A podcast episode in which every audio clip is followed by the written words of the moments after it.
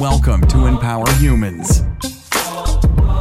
Welcome again to the Empower Humans podcast. This is episode 138 with uh, Maki Musavi returning to the podcast. We talked to her way back in episode 57. Go back and listen to that if you want to. Uh, she has a background uh, in genetic counseling. She has a master's degree.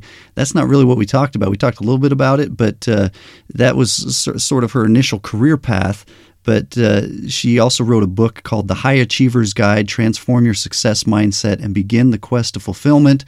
And uh, boy, we talked about all kinds of great stuff. She came to us from Kansas City. We talked about the Super Bowl this last weekend a little bit as well, and uh, a few little tidbits and maybe some uh, broader lessons for all of us that come out of something like that. And where she's, you know, land of the Chiefs, uh, and they lost. Uh, we had some interesting little thoughts and insights about all that. But we talked a lot about freeing ourselves. We talked a lot about uh, embracing the differences with others and overcoming fear and the importance of failure and all these just various kind of deep topics that sometimes we have some version of pain attached to them as well. But uh, I think we can let go of a little bit of that even today as we listen to this uh, conversation together. and uh, before we jump into all that, I want to remind you, as always, you are absolutely unequivocally and without a doubt priceless. Nothing, nothing, nothing can change that. Even if you want it to change, if you want to tell yourself that, oh, that's not the case, uh, sorry, you're lying to yourself. You are absolutely priceless. And what that means is you are just full, full, full of potential in every sense of the word. Don't limit yourself and find ways to get the things that you want and deserve and need out of life. Uh, of course, hopefully, in the process, respecting, loving, and supporting others uh, along the way, which will help you on your journey, as I've learned from experience, because I've been on both sides of that spectrum. And uh, of course, along with that, you are never alone. Uh, nothing can change that fact either. All of us are going through a lot of different things in life, whether we had a pandemic or not. Life is about you know trials and difficulties and experience that teach us. And so i want you to kind of take that into account as we go through these things. It's all about how we frame things. We talked in this podcast about you know you never lose in life. You either win or you learn. And uh, that's just the way it's got to be. But you are not alone. Reach out if you need to. Info at empowerhumans.com at empower101 on instagram and twitter. I'm going to open it up soon. Uh, watch for this. I may even have an ad at the top of the show that you may have heard about. Uh, i want to get on calls with some of you. I want to actually talk talk to as many of you as I can who are listening to this podcast and uh, get to know each other. There's no sales, anything, nothing like that. This is just person to person. I want to get to know you. Um, so I'm going to have a calendar link set up uh, at call.empowerhumans.com, and uh, we can do all those things. And I may even give away a, a, nice thing along with that as well for those who take us up on that offer. So, uh, in any event, you're not alone, and also you can get on a call with me, and we can schedule it now, uh, coming right up here. Uh, the other things I want to ch- touch on before we jump into the podcast is uh, our challenges. Study. That's uh, find things that resonate with you, with who you are. Listen to your gut. You know, if you want to read fiction, that's fine. Stimulate your mind, whatever form you want to. If you're into, you know, genetic counseling like our friend Mackie here, or some other thing, self help and various little topics, just to constantly retune ourselves. Because, like I've been saying, we're like instruments. We get out of tune, we need to retune. And studying is one of the absolute best ways to do that in terms of our mindset. The second challenge is make great moments. I talked about some stuff here in the podcast with that, just some things in the last few days with my boys. So listen for that as well. But that's really with the people that we love. Those were the best moments in life that really matter as we look back on our lives. Uh, the, there'll be pillars of joy uh, in the midst of some disappointments and failures, and we have to embrace all of it. That's just all part of life. We've all gone through it. We need to all stop pretending everything's supposed to be so perfect or that we have to convey to the world that everything's just going so well and so perfect. It's not. A lot of times it's not. But uh, make great moments along the way whether good times, bad times, we can always make great moments, have fun playing in the dirt if that's all we have left, or whatever situation. I don't mean to make light of difficult situations, but we can make great moments and find joy along the way. We did a podcast some time ago with a guy named Bob Wheeler who talked about going to Tanzania and some of the poorest people in the world, their average annual income is $100 for the year and some of the happiest people too. And that kind of threw him for a loop. We actually have a video about it on our Instagram. You can dig up as well. Uh, email me if you want the link. It's also, I think, on our YouTube channel. But uh, make great moments, study. And our last challenge, of course, is let's keep doing this podcast together. I hope you'll also indulge a little bit that I talked to her about a band called Tool because I discovered that we're both fans of this band, uh, and you may or may not be something you're into. But we touched on some interesting things throughout the podcast because we touched on some different lyrics that related to some of the, the topics we're talk, uh, talking about. So hopefully you can indulge that and bear with us a little bit as we uh, indulge in some things that uh, are interesting to both she and I, I guess, and uh, maybe some of you. But uh, without further ado, let's jump right in. Here's our interview with the one and only Mackie Musavi. Here we go. We are privileged and uh, happy again to welcome Mackie Musavi, who joined us. Uh, I looked last night, Mackie. You joined us episode 57. So a little bit of time ago, because I think we're up to like 137, 138 now. How are you doing today? That's very cool. I am doing great, and I'm excited to have another opportunity to chat with you. Yeah, yeah, we're excited to have you. Um, and some of this, like we were interacting a little bit on social media. Um, I know that our fan base may not all be p- fans of the band Tool, but you and I were talking a little bit about Tool, and I was like, "Wow, she's a fan of Tool. That's awesome." and then we were just talking, interacting yeah. about different things. But I was like, "Why don't you come back on the podcast?" So, uh, and, and by the way, since we're on that real quick, what got you into the band Tool? Some people may or may not be aware of this band. Uh, if they're not, you're missing out. But what got? That's right, you are. yeah, what got you into this? Yeah, so I, um, I think like a lot of kids probably, uh, you know, listen to a lot of mainstream kind of music and whatever was on the radio, especially when I was in high school, because we didn't have satellite radio, we didn't have streaming platforms. I sound yeah. like I'm 95 years old, but it's true. and um, I kind of started getting into, you know, different listening to different kinds of music when I was in high school, like, you know, um, Pink Floyd and really getting into more meaningful, uh, deeper than the average radio play kind of music. And it was around that time that the album Undertow came out. I, I believe I was a, either a sophomore or a junior in high school. And I hmm. remember just being blown away. and yeah. I don't know if it, I think it's a combination. Like I sometimes describe Tool and sometimes Pink Floyd and other bands to kind of fall into this loose, like almost philosophical genre of music yeah. as something that sounds both like very primal, but also otherworldly at the same time. Mm. And there was something about that combination and the way that the music was put together the depth of the emotion and then the intensity that the musicianship brings that just I hadn't just hadn't heard anything like it. Yeah. And I got hooked. Yeah. you know, so that was kind of the beginning of the end for me. You know, I was a hardcore fan from that point forward. Um, so that's kind of my my tool introduction story. cool. I like it. It's and I, you know, mine was similar but uh, it's you know as a drummer myself too as danny carey became quickly my favorite drummer. So anyone looking at little trivia about me you'll learn these little things as we go. But uh, just all the intricate time signatures and all the stuff i just and being in bands it's just like i could really appreciate. So again some of our audience may not be into that and we'll move on to these other uh, amazing topics. But i thought well let's address that up front because we were chatting about tool a little bit. I was like well uh, but and by the way, I know one of the songs from Tool, as we segue into another topic that you liked, that you talked to me about, was 46 and 2, which uh, I think connects mm-hmm. a lot of it with some of your background because you started out, you were just telling me uh, you had your master's uh, in genetic counseling. Uh, how does that song tie yeah. into that? And also, let's uh, let's transition to your career path a little bit too. Sure. Yeah. So, um, you know, 46 and 2, the, the premise of that song is like a, some kind of an evolution beyond where we are now. And it, most people know with basic science that human beings have 46 chromosomes. Yeah. Obviously, something that's a big focus in genetics and cytogenetics um, and part of the study that, that I was involved in. And so I was really intrigued by that idea of taking something that's very like scientifically very scientifically based and turning it into almost like a spiritual evolution concept in that song.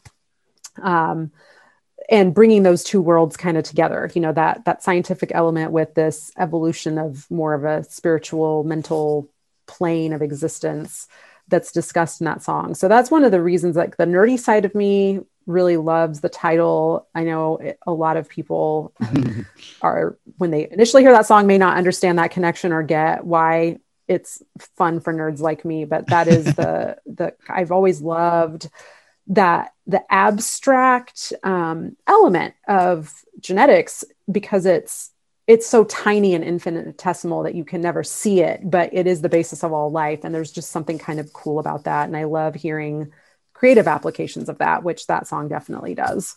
Yeah yeah. I couldn't agree more. One of my favorite songs, and in terms of your uh, career path, and obviously some of these things for this, you know our audience. Go back and listen to episode fifty-seven if you want to. It's still there. Uh, this is from like 2019, uh, but uh, your mm-hmm. career path brought you to this. You tell tell me a little about what genetic counseling is, first of all, just so our audience understands, and then kind of maybe what evolved in your career path that brought you to where you're doing now? Sure.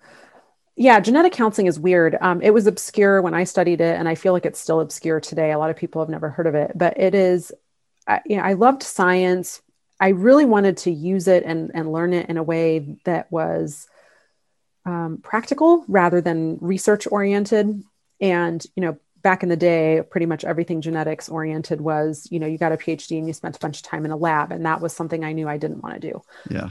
Genetic counseling is the application of that knowledge in interaction with people who have a genetic risk. So, genetic counselors are a specific subset. They're a part of a medical team, usually the most knowledgeable member of a medical team when it comes to genetics and risk and it's applied in various different parts of medicine so the very common areas are things like prenatal genetics where you know maybe there is a um, you know predisposition or a risk of a birth defect something that's happening there that needs to be looked at or in cancer genetics very mm-hmm. commonly because there are different kinds of cancers that they can present in ways that makes them red flags for an inherited component. And the job of the genetic counselor is to really understand the family history, to assess the history for risk, and to determine what, if any, potential testing is available, and then, you know, where to go from there and how to talk to the rest of the family members about that risk. So now it's really, it's present and even was then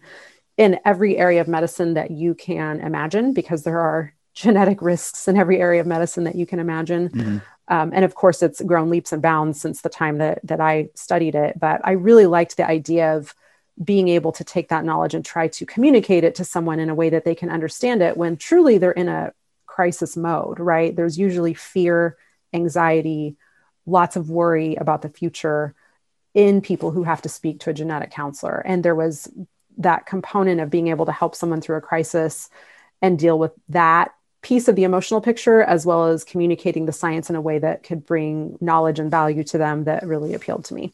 Yeah. Talk to me about your career now you know that's what we are going to get into. And and what brought you because you have this book that we're going to probably talk a little bit about called the high achievers guide. By, by the way the subtitle mm-hmm. is transform your success mindset and begin the quest to fulfillment. So where do you go from being in that career path to now writing this book? What happened in there? Yeah well, what I did was, you know, even as much as I loved what I was studying and the way that I set about to apply it, I, I understood very early on that I would likely take that knowledge and apply it in a different way, especially because genetic counseling is so esoteric that it's not as if jobs in that particular space are always available and always open, you know, to somebody who has that background. What ended up happening for me was I landed a job with a um, big healthcare IT company that was actually building software to support labs that were doing the kind of genetic testing that is understood and um, communicated by genetic counselors. It was actually the perfect fit in terms of being able to take what I knew and apply it in a broader way. And after many, many years of being a subject matter expert and really focusing on that one particular area, I got some encouragement from, you know, an executive mentor that I had to consider whether or not I wanted to stay on the path of subject matter expertise or if I wanted to to actually grow my career in the business. Mm-hmm. And after a lot of consideration, I thought, well, you know, this is something I know really well. It's not going anywhere. I could learn more on this business oriented path. So let's go in that direction. And that's what I did but I would say there was a unique set of circumstances where I was working grew very, very rapidly over a relatively short period of time. And I there were always issues there. I think it's true of any kind of corporate environment that, but they got magnified to some extent as the growth took place. And then I would say, as my own experience with a different side of the company changed and expanded, that I started to understand and really see I, I wasn't happy where I was at all. And that was despite, you know, massively increasing my salary, being promoted on a regular basis, having a really good network and the respect of a lot of people that I worked with. I just was miserable, to be honest with you. And I wasn't sure why that was. Mm. So it was over the course of several years that I tried to do a lot of really in depth personal development work because, of course, I think like a lot of people, my first inclination was to look for a job and go somewhere else. Mm-hmm. But luckily, I had the insight to understand as I thought through it that that would really be a very temporary fix. That I know that I'm the kind of person who likes to start new things, and that that alone would make me feel engaged for a, at least a little while if I went somewhere else, but that ultimately I was the problem. My mm-hmm. environment wasn't the problem. I was the problem. There, I was seeking something that I couldn't get through the places where I was landing or the places I was considering. Yeah. And it was at that point that I that I decided I needed to leave. And it was all the work that I did on myself over a span of years that I put into this book because I don't believe it should take anyone years. It shouldn't have to take anyone years to kind of go through their own personal evolution. And I wanted to create something that would help people go faster if that's what they want to do. Mm. Yeah, that's. Uh, I think that's probably a very common thing, and obviously we addressed some of this a little bit last time that we talked. Um, I think we're in a different place in the world to some extent, obviously, uh, now with uh, not the least of which uh, reasons being this pandemic and uh, these other situations. Mm-hmm. Um, so you've got people who are on a career path, and some people are now laid off, and other things. Is it's just kind of a a different world we're in. Um, as you mm-hmm. go from that place of dissatisfaction, and I notice in the like we talked about the subtitle of your book, um, uh, the words that pop mm-hmm. out to me are the, the words success and fulfillment, which which are kind of pitted, pitted against each other in that subtitle. Is there something about like can can we have both, or is does one take over the other? in terms of the success and the fulfillment yeah because it's because you're talking about transform yeah. your success mindset and begin the quest to fulfillment mm-hmm. Um, I, I, mean, obviously, right. you're probably not saying, "Oh no, you can't be successful," or it's it's either or because like. Well, but what are your thoughts? Sure. Yeah, no, you're absolutely right. Um, I really believe the challenge that we have is the version what we're taught about success and what we absorb from very early ages, you know, it comes from so many different sources. It comes from our families, our socioeconomic status, the geographical location that we live in, uh, the industry that we're in, the people that we hang out with, and, you know, what their expectations of success are. And then, of course, all of the what I would call collective messaging that happens at a society level about what it takes to be successful. And one of the things that I learned about myself was that the, the I kind of internalized this definition of success that I absorbed from my surroundings without ever really stopping to think about whether or not that was what I actually wanted for myself. Mm-hmm. And I think that's what most people do. I think most of us, you know, we consume um, you know, maybe content about how to be more productive or how to 10x your goals or the kind of hustle that you should be doing to get to where you want to be.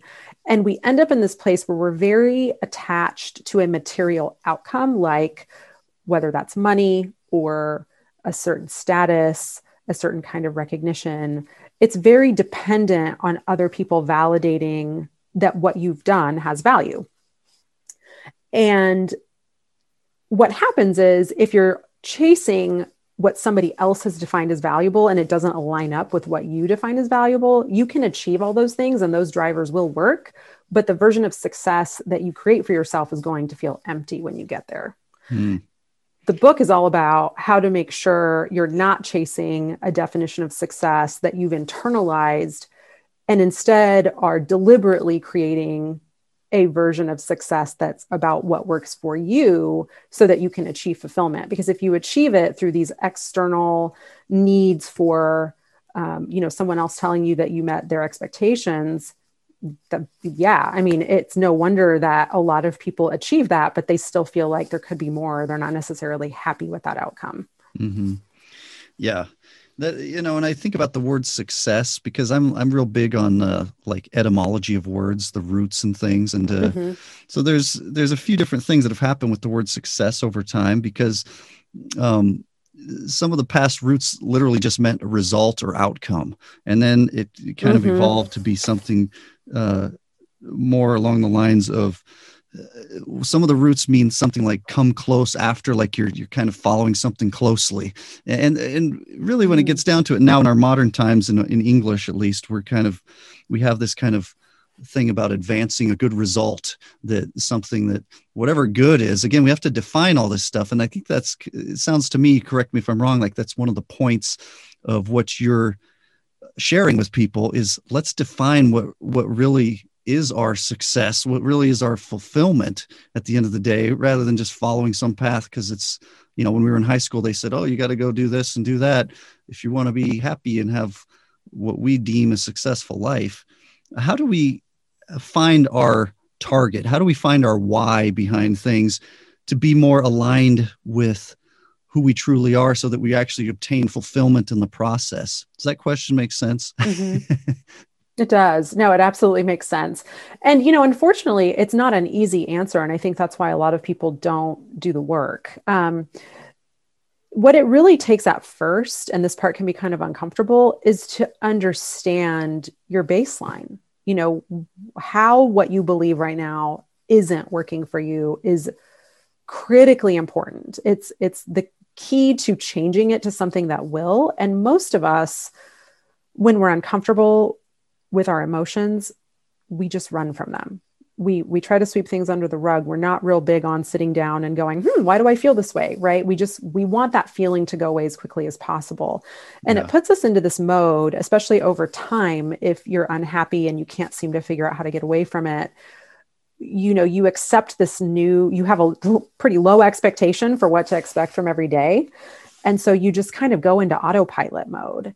And it's in the autopilot mode that we tend to just let a lot of things slide that are really trying to get our attention. So if you have anxiety, if you tend to worry, if you don't sleep well, um, you know, if there are, if you're uncomfortable, if you feel kind of like apathetic, all of those emotions are like really our friends. They're like little red flag friends that are trying to get our attention but what we mostly do is ignore them. And it's when we take a step back and go, okay, no more autopilot mode. I need to be very conscious of the thoughts that are happening in my head and the emotions that I'm experiencing so that I can be clear about what I'm tolerating right now that's not working for me. That knowing what doesn't work, what you don't want, forms the foundation for figuring out what you do. But you have to have that clarity first.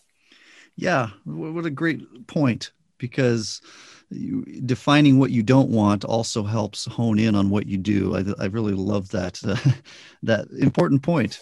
Uh, and as you talk about, like again, we mentioned this whole uh, COVID situation, this pandemic. It's it's kind of created uh, situations for all of us that are really uh, shared mutual situations where maybe some of the particulars are a little different but it's something out of our control.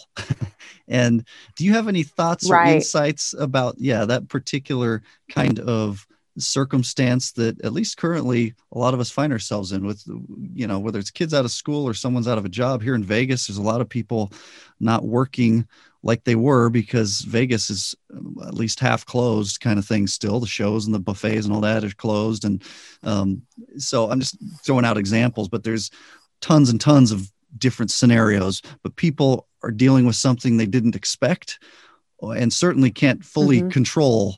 But what can we control and what kinds of uh, insights maybe do you have, Mackie? Sure.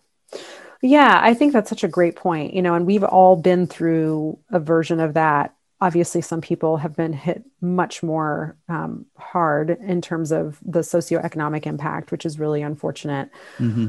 But crisis does have a way of bringing to a head whatever internal potential issues we have as well. So, let's say, for instance, um, you have been going along in a job that you've really been tolerating that didn't necessarily fulfill you or make you happy it wasn't necessarily where you wanted to be but there was something about just the you know the need to keep going to work and to keep earning and to support your life and all of those things that that a lot of us experience that you just kind of get caught up in what being in a period of time like this can allow you to do is to sometimes you know life imposes breaks on us that we don't want. And i actually think that's especially true when we are maybe not pursuing a path that's serving our highest interests gives you a chance to sit back and say you know there are elements of this i can't control. There are stresses this this is putting on my life that i that i don't necessarily have the power to change just by making taking one action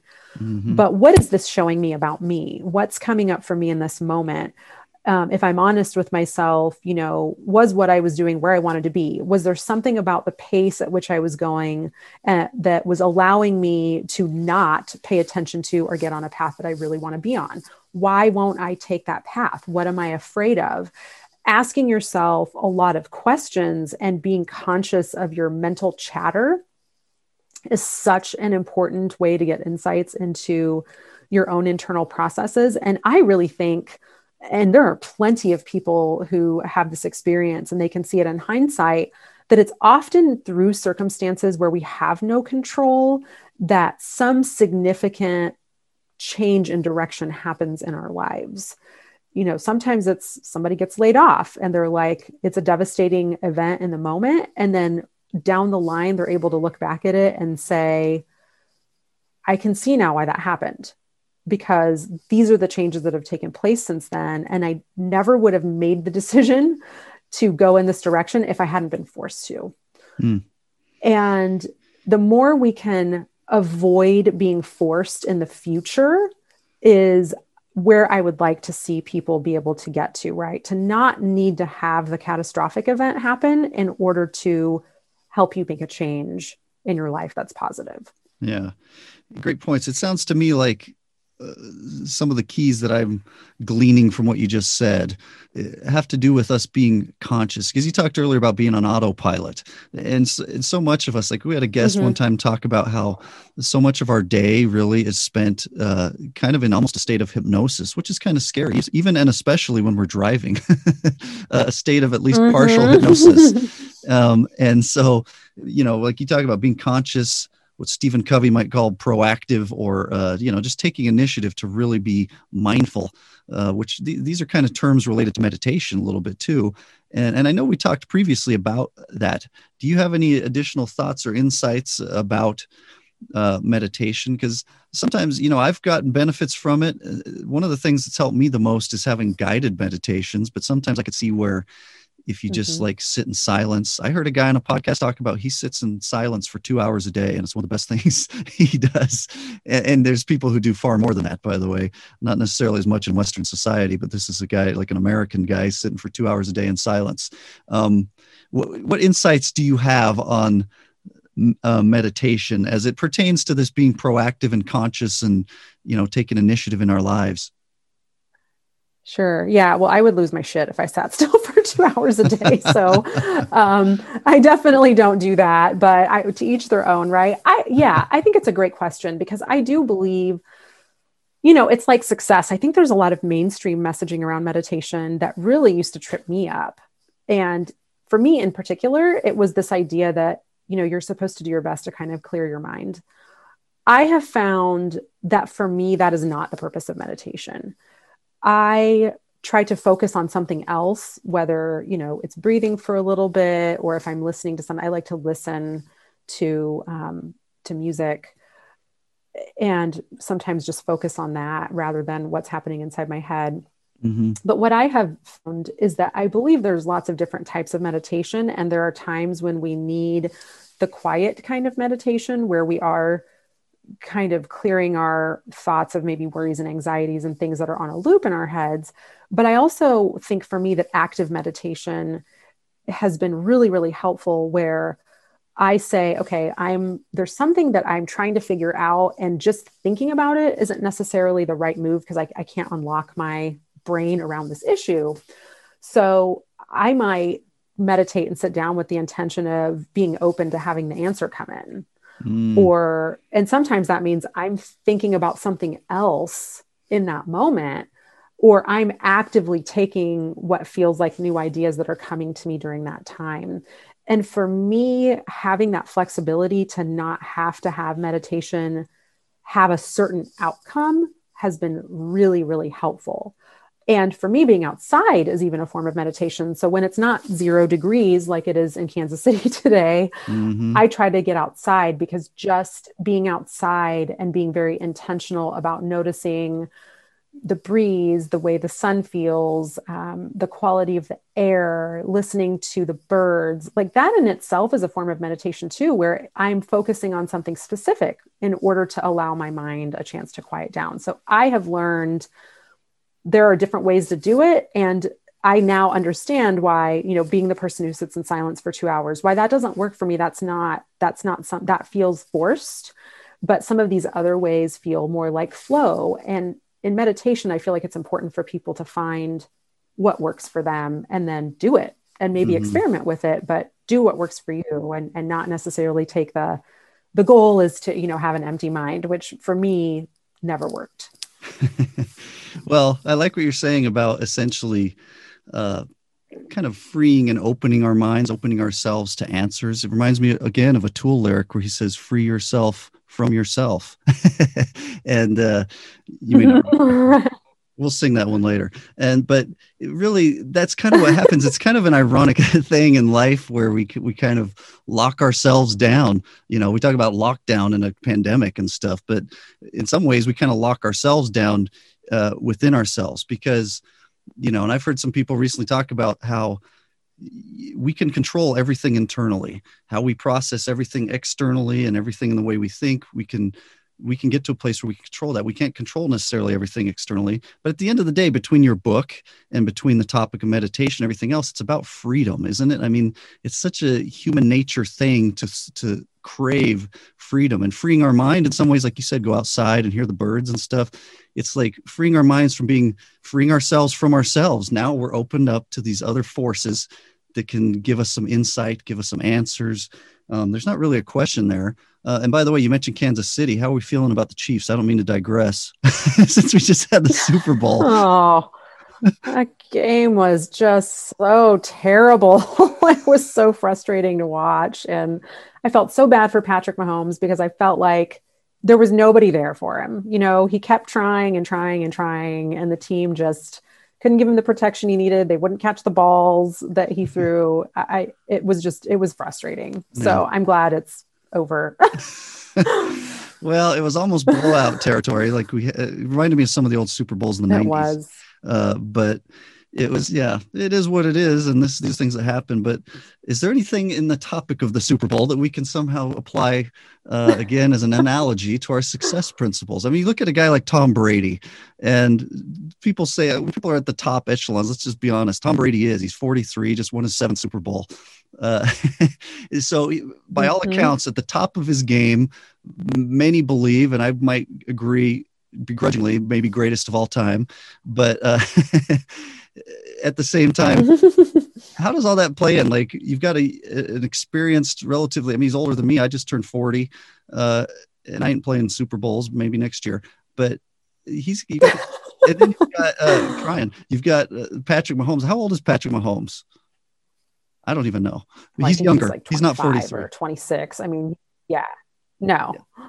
Yeah. but you know and i and i was watching yeah, all I, you know go ahead well, I was just going to say, you know, I, I, think it's similar to, to some of what we were talking about. You know, obviously this is a, a, professional sporting event and it's it's different when you lose a sporting event versus you losing your, your job, right? But everything has some parallels in that um, he, you know, he's still he's still young and the there definitely this has been a weird year. There are definitely some people who weren't in the game that would Yeah. have normally been in the game um, that could have provided a different experience and maybe led to a different outcome. And I think the important thing is to always, when you have something that feels like a loss or a failure, is to see what you got from it. You know, there is no way that you walk away from something like that without having learned where there's opportunities for change or, you know, where there were things outside of their control, like people being missing, perhaps not enough time to prepare with the people that had to step in, or just not having the rhythm that's typically there when it's the same group of people playing together over multiple games. And knowing like hey there's just some things that happened that we we can't control. And so there's no point in kind of revisiting that over and over and over again where the places where things didn't go the way that we wanted them to go that we can make sure we don't do next time. And you just kind of pick yourself up and dust yourself off and you use that in whatever way you can and you move on. Hmm Yeah, I mean, obviously, I mean, we don't need to feel too bad for them, but I could see the obviously it would have been cool to, for them Right. to have their back-to-back Super Bowl wins and all that. But eh, on a bigger sense, for all of us, we all fail, even if it's oh, I missed my workout today or failed to do my two-hour meditation. Not that we're encouraging that. I'm just joking, but failed to do something or maybe yell at the kids or you know, I fall short all the time, and I'm single dad taking care of my kids and stuff, and, that, and but it's frustrating. Work from home they're not in school do all these things. And it's it's easier for all those little stressors to to kind of get at you to where you kind of lose your cool sometimes a little bit more than you might if it wasn't that way. Um, but at the same time like i heard somebody recently say you never lose in life. You either win or you learn. And if we just frame life that way it's again going back to the concept of freedom it's just a very freeing place to be. Uh, and so it is. And for me with sorry no, go ahead. We're on a delay. I was just going to say, yeah, there's, there's, you know, a lot of the people that are, are like, I mean, I would consider myself a type A personality. And I think a lot of people who are in that, you know, the target for being achievement oriented are sort of in that same category. And fear of failure is a huge issue with people who are achievement oriented. And so I think it's really important to remember just what you said. There, there really is no failure. This is something I actually discuss at length in my book. And that par- that almost paralyzing inability to move forward with something when you aren't guaranteed that it's going to go your way is just a really good way to basically shut the door in your own face. And I just would hate for people to have something they really want to do, but the fear of not moving towards it or the fear of moving towards it is so great that they never do and to the regret of having not tried it is much greater than any potential you know falling on your face that might occur Mm. No, absolutely. It's uh, if, and if we're going to meditate, I would encourage at least that to be one of the ingredients once in a while. Let's let's sit and meditate on our fears and what it really is, and and some of the, uh, you know, another Tool lyric: "Pain is an illusion." Or fear of pain. Mhm. thing. It's the Tool theme today. I'm sorry, but uh, there's all these no about some version of what we decide to assign meaning to as pain. And you know, we talked last week with a gentleman who we talked about how Tony Robbins says that uh, we assign meaning to everything. Nothing really inherently has meaning. So if we're going to sit back and say, "Oh, okay, if I do this, I might someone might make fun of me, or I might fail in some way, or lose some money, or whatever."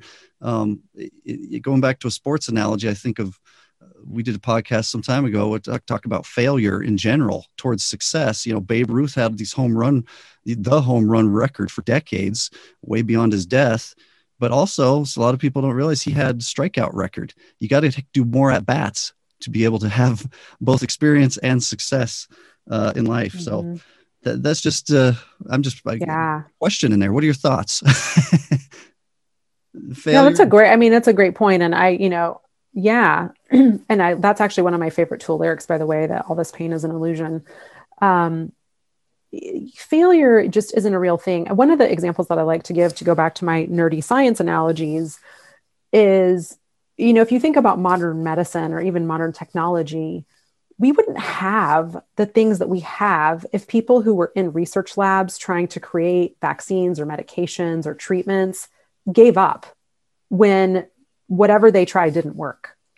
It takes so many iterations of research and trying and failing and prototyping things. You know, I think it's um, Thomas Edison, he failed like a thousand times before he figured out how to get a light bulb to work. Yeah. And where would we be if he'd been like, after one try, like, screw this, I'm out, right? Like, th- that's not how things come to be. They come to be because there's persistence. And every time you do something like that and it doesn't work, you you have something that you can tweak and try again. So I think it, sometimes if you frame it in a big picture, when you consider all the things that we enjoy and take for granted as just being a part of our lives there were there was people behind that who refused to fail who kept going back until they had something. Yeah. And we need to be willing to do that in our own experience. Yeah. Excellent point. I you know it occurs to me too because the other day i was thinking about like what if there was just remember these old staples commercials where there's an easy button? Let's just press the easy button and then this task yeah. gets done or whatever. And i was like well what if there was an easy button for life? Like we all just kind of hope and expect and pray that we just have a perfect life and it just doesn't turn out that way. Let's be honest every single one of us including i'm sure you things don't turn out the way you plan uh, some perfect like i'm in a single dads mm-hmm. group. Someone the other day was talking about is anyone just sit and like dwell on the fact their life didn't turn out the way they thought with their family and so on? It, it's not to be depressing. It's these are all things that give us experience. And isn't there something like if we just had an easy button to say okay life's over. We had a great life. What's it all for? Like we have to go through these experiences. And and it occurs to me too let's embrace it and really stop I don't know, as human beings, or at least in Western society, we're all about destinations. Let's be about the journey. Let's mm-hmm. be about mm-hmm. the ups and downs, the twists and turns to get there uh, along the way. And there's literally zillions of reasons in every given situation, even when the things that you didn't expect and want, like a pandemic or a Super Bowl loss, which is, you know, not a huge deal, but whatever kinds of more serious things in our lives there's ways to find joy, a silver lining, isn't there? Like, isn't there always something? Don't you think? I don't know. I'm, that's a manipulative question. Do you think? Yeah. yeah. Go ahead. I do. I I do believe that that's true, and I also believe the hero's journey concept exists for a reason. We are so intrigued and inspired by people who have to overcome in order to get somewhere, right? Mm-hmm. And it's because their resilience and their innovation and their persistence there are elements of their character that we get to see unfold as a part of that journey. It's what yeah. makes people inspiring to us. I also think there's a different experience that we have when we have to apply ourselves in a certain way to get an outcome. Like it's more fulfilling for us to have that experience than to just have something handed to us. Absolutely. But, and I, I believe that's partially because we prove something to ourselves. You know, hey, I didn't know that I could do this. I wasn't sure that I could do this. Now I know that I can. And you get to, you know, maybe set set your bar a little higher, set your sights a little further. I really think of all of our experiences, especially when it comes to some of these things. I, I always describe things as a, me- a mental muscle. The first time you want to set out to try something, you know, it's like getting off the couch and expecting to run a marathon. You, you can't do it. You have to train. And the little things that we do mm-hmm. where we say, okay, I'm going to speak up for myself in this moment is like you're picking up the two pound weight and curling it for the first time in your life. But then the better you get at speaking up for yourself, and the less scary it feels to you, you know, then you're doing the equivalent of a 100 pound curl and it feels like nothing. But you have to have those experiences and build that mental muscle memory around um, what it feels like to go into territory that is uncomfortable for you until it just isn't uncomfortable anymore. It's like any other habit. But because we have these emotions that we tend to label as negative or uncomfortable instead of seeing them as our allies, that we, we go, oh, I don't want to do that and mm-hmm. and we just stay where we are. Yeah. Yeah it's true. And uh yeah like you talk about this hero's journey topic it's like uh, some of the best movies or stories that so many people just love love love are that very kind of story. This underdog had to overcome you know rocky balboa or whatever the hobbit these kinds of things yeah right billions of movies in between that uh, and those are very different movies but they're very similar in the same in the same vein in terms of that hero's journey an underdog had to overcome to go have success. yeah. Rocky was pursuing a heavyweight champion belt and he was you know frodo was pursuing a ring but uh, in a different way but uh, mm-hmm. yeah it's it's a beautiful thing. And on that topic, by the way, I like to ask some of our guests. By the way, I'm gonna I haven't done this much lately, but I'd like to ask you, not to shift gears too much. Do you have heroes? Are there people you look up to, uh, in terms of all these things we're talking about, or just in general in life, or maybe in your family? Or they don't all have to be some big celebrity or someone like Gandhi necessarily, but um, and if they are, that's great too. But do you, Mackie, have any any heroes uh, as far as along your journey and people you've looked up to? Yeah, you know, um, my my special soft spot for people that I admire and look up to are social justice warriors. Mm-hmm. I really that it started for me, of all places, with Eleanor Roosevelt. Mm-hmm. And I remember when I was like in fifth or sixth grade, there was a biography of her in our school library, and I think I read it like a bazillion times. I just was so fascinated with her. and one of the reasons I was so fascinated with her was because she really didn't have any cares about following rules that she thought were unjust to certain people.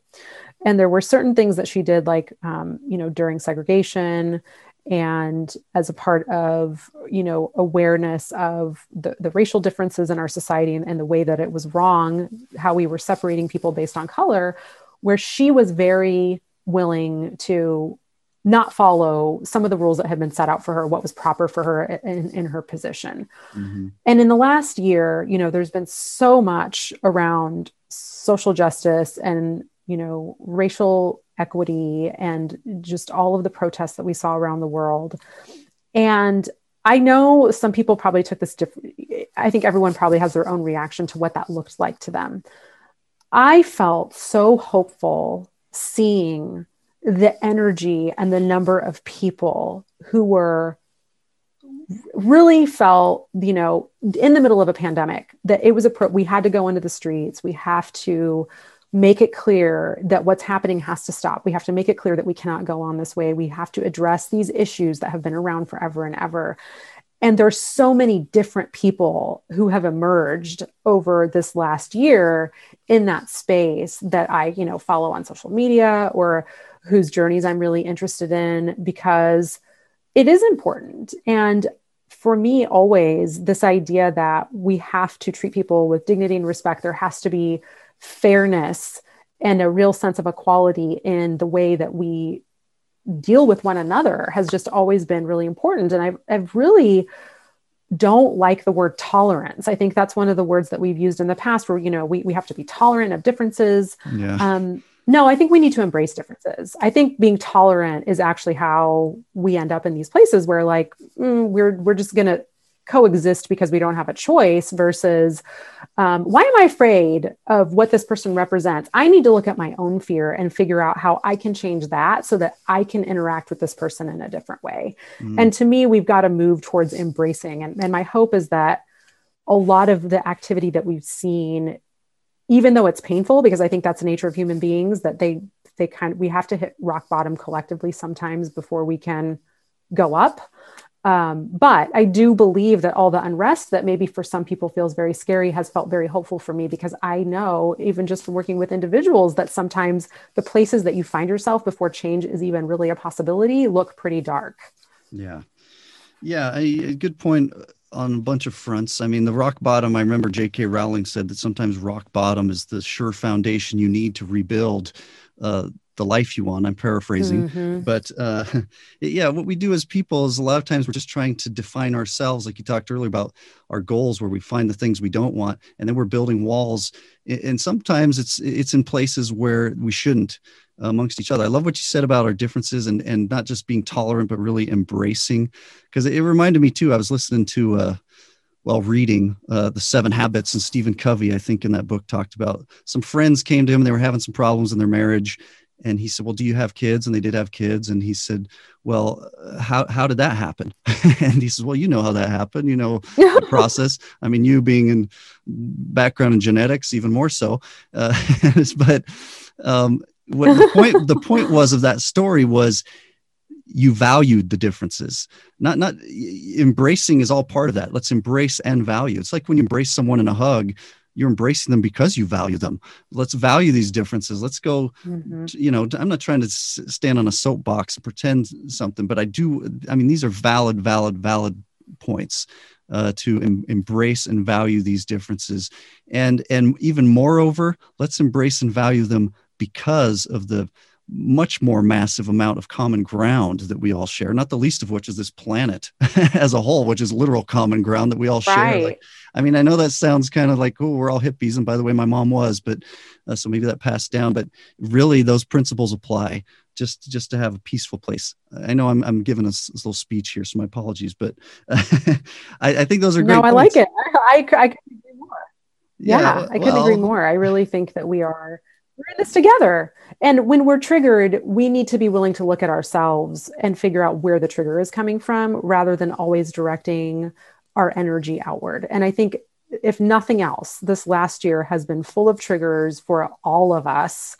And again, unpleasant, but there's an opportunity to look at yourself and say, why am I so triggered by this? And to own it for yourself rather than having an expectation that you can change the person or the situation necessarily that yeah. that triggered you you know sometimes we can sometimes we can't but it's most important to start with our own our own reasons for why we are a certain way so that we can look at whether that's serving us or not or do we need to make some changes yeah there's there's a level of honesty toward our, ourselves first that's got to exist in order for ownership to take place right so um, and mm-hmm. on, on, these topics like we we've been all over the map a little bit here and then talking about tool and stuff but you have a, a course that you're working on coming out uh, soon called the anti-hustle success blueprint and uh, what a fascinating and awesome yes. name let's talk about that and and where did the name come from and what's the basis what are what are we doing with this course yeah. So, you know, speaking of um, quote unquote failures, one of the things that I have thought often since my book came out a couple of years ago is wondering, like, did I did I mistitle it um, by calling it the High Achievers Guide? Not because the content the content is is all exactly what I wanted to say, but I, I think the the real point of the work that I do is to help people, you know, stop forcing themselves to adhere to a particular path that drains them, depletes them, sucks the life out of them in order to have a version of success that ultimately doesn't really bring them anything that they're really seeking. Mm-hmm. There's so much messaging in our culture, and there has been for a long time around this hustle mindset for success. You know, just keep hustling, keep grinding, even some of the cliches that we use, like, I put my blood, sweat, and tears into this. No pain, no gain. You know, there's so much wow. that's just a part of the way that we think and what we hear that really has programmed us to believe that, you know, some version of, you know, near death experience is necessary in order to get to where you really want to go. And mm-hmm. I just wholeheartedly reject that. And I believe that I we see people suffering all over the place they're sucked into a into a way of existing and living that isn't working for them.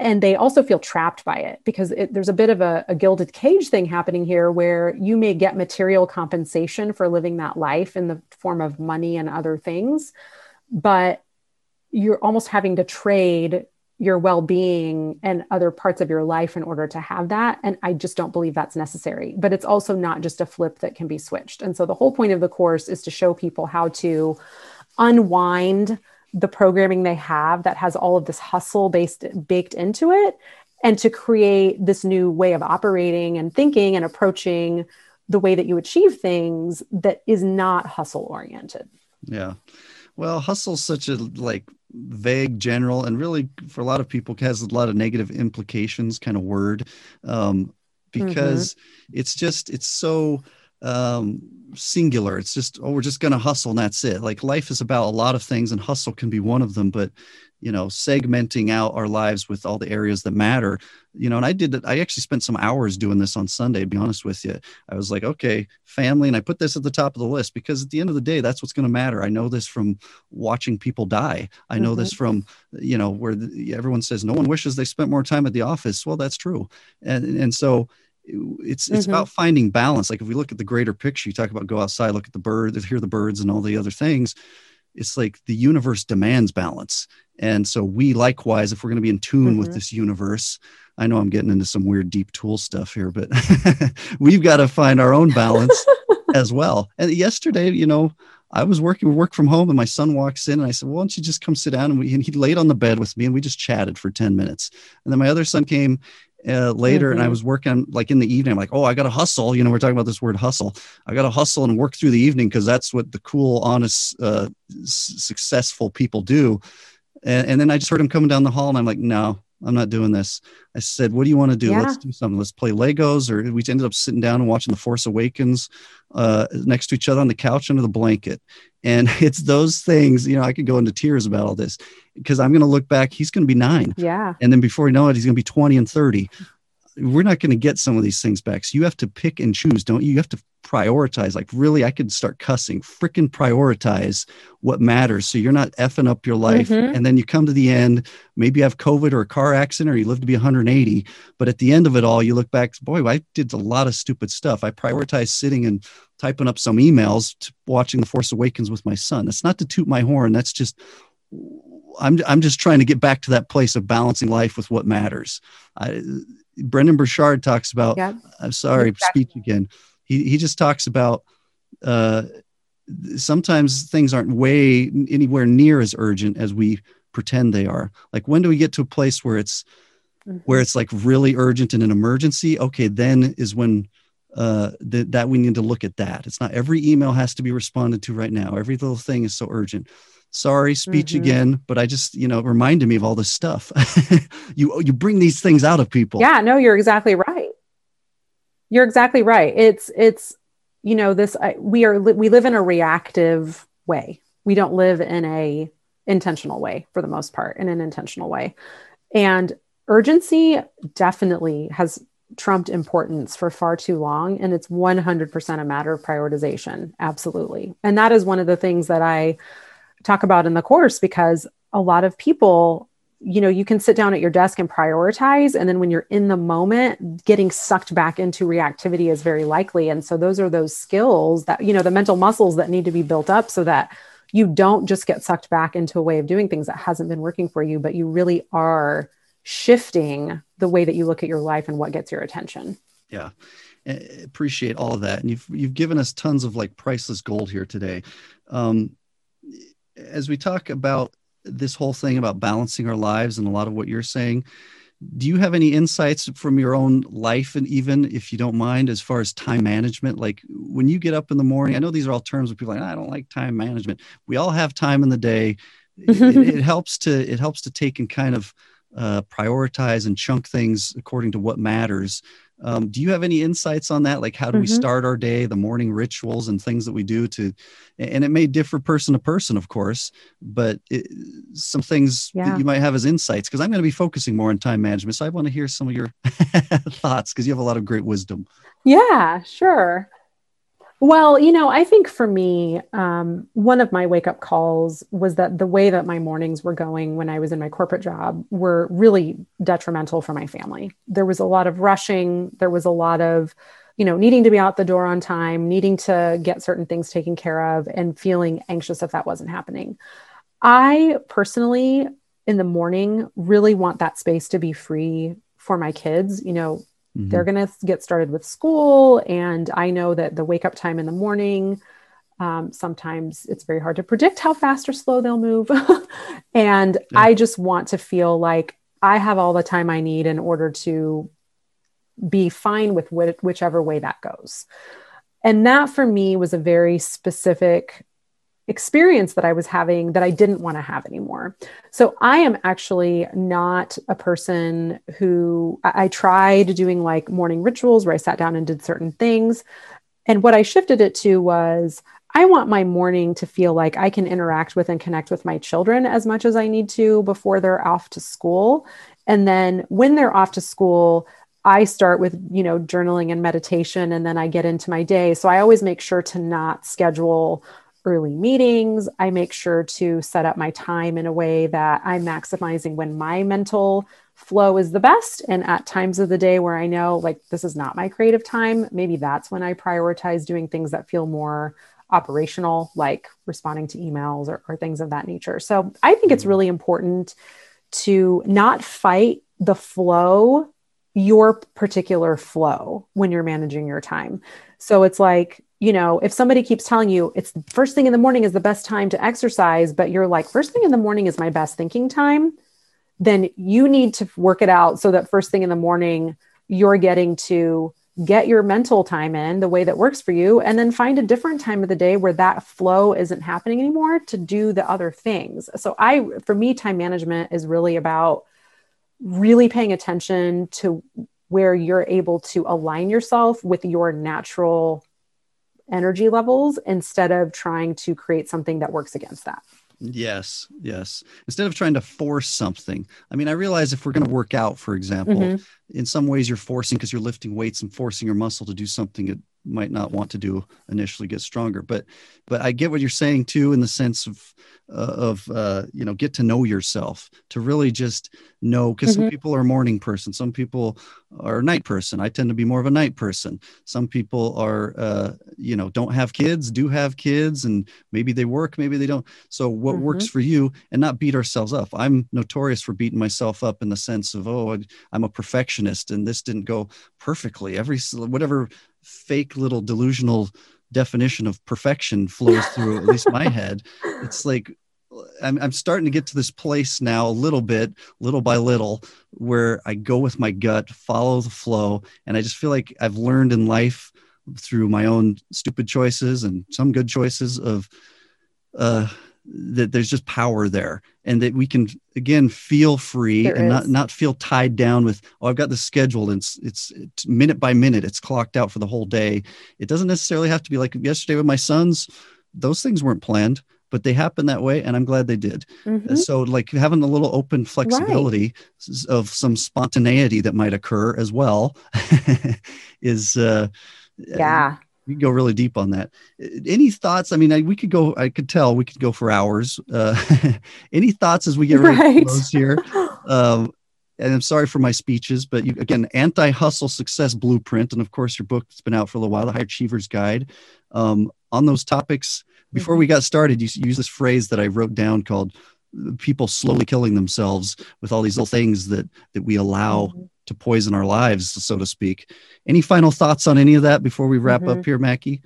Yeah, you know, I would say um, just don't sacrifice your life at the professional altar. You know, and I there's too many people who do that. Your health matters, your connections matter, your your people matter, your relationships, you know, matter. They all matter more than whatever this thing is that you've been told to pour most of your energy into. And I think know that if you don't sacrifice everything at the professional altar, you're actually going to have a better professional experience anyway. And I think it's this black and white thinking that we're making a choice.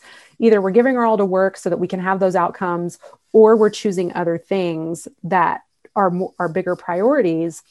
And we think that somehow making that choice hurts us professionally. And I actually believe the opposite is true.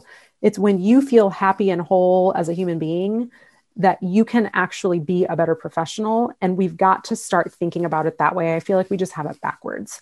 So don't sacrifice everything you've got at the work altar.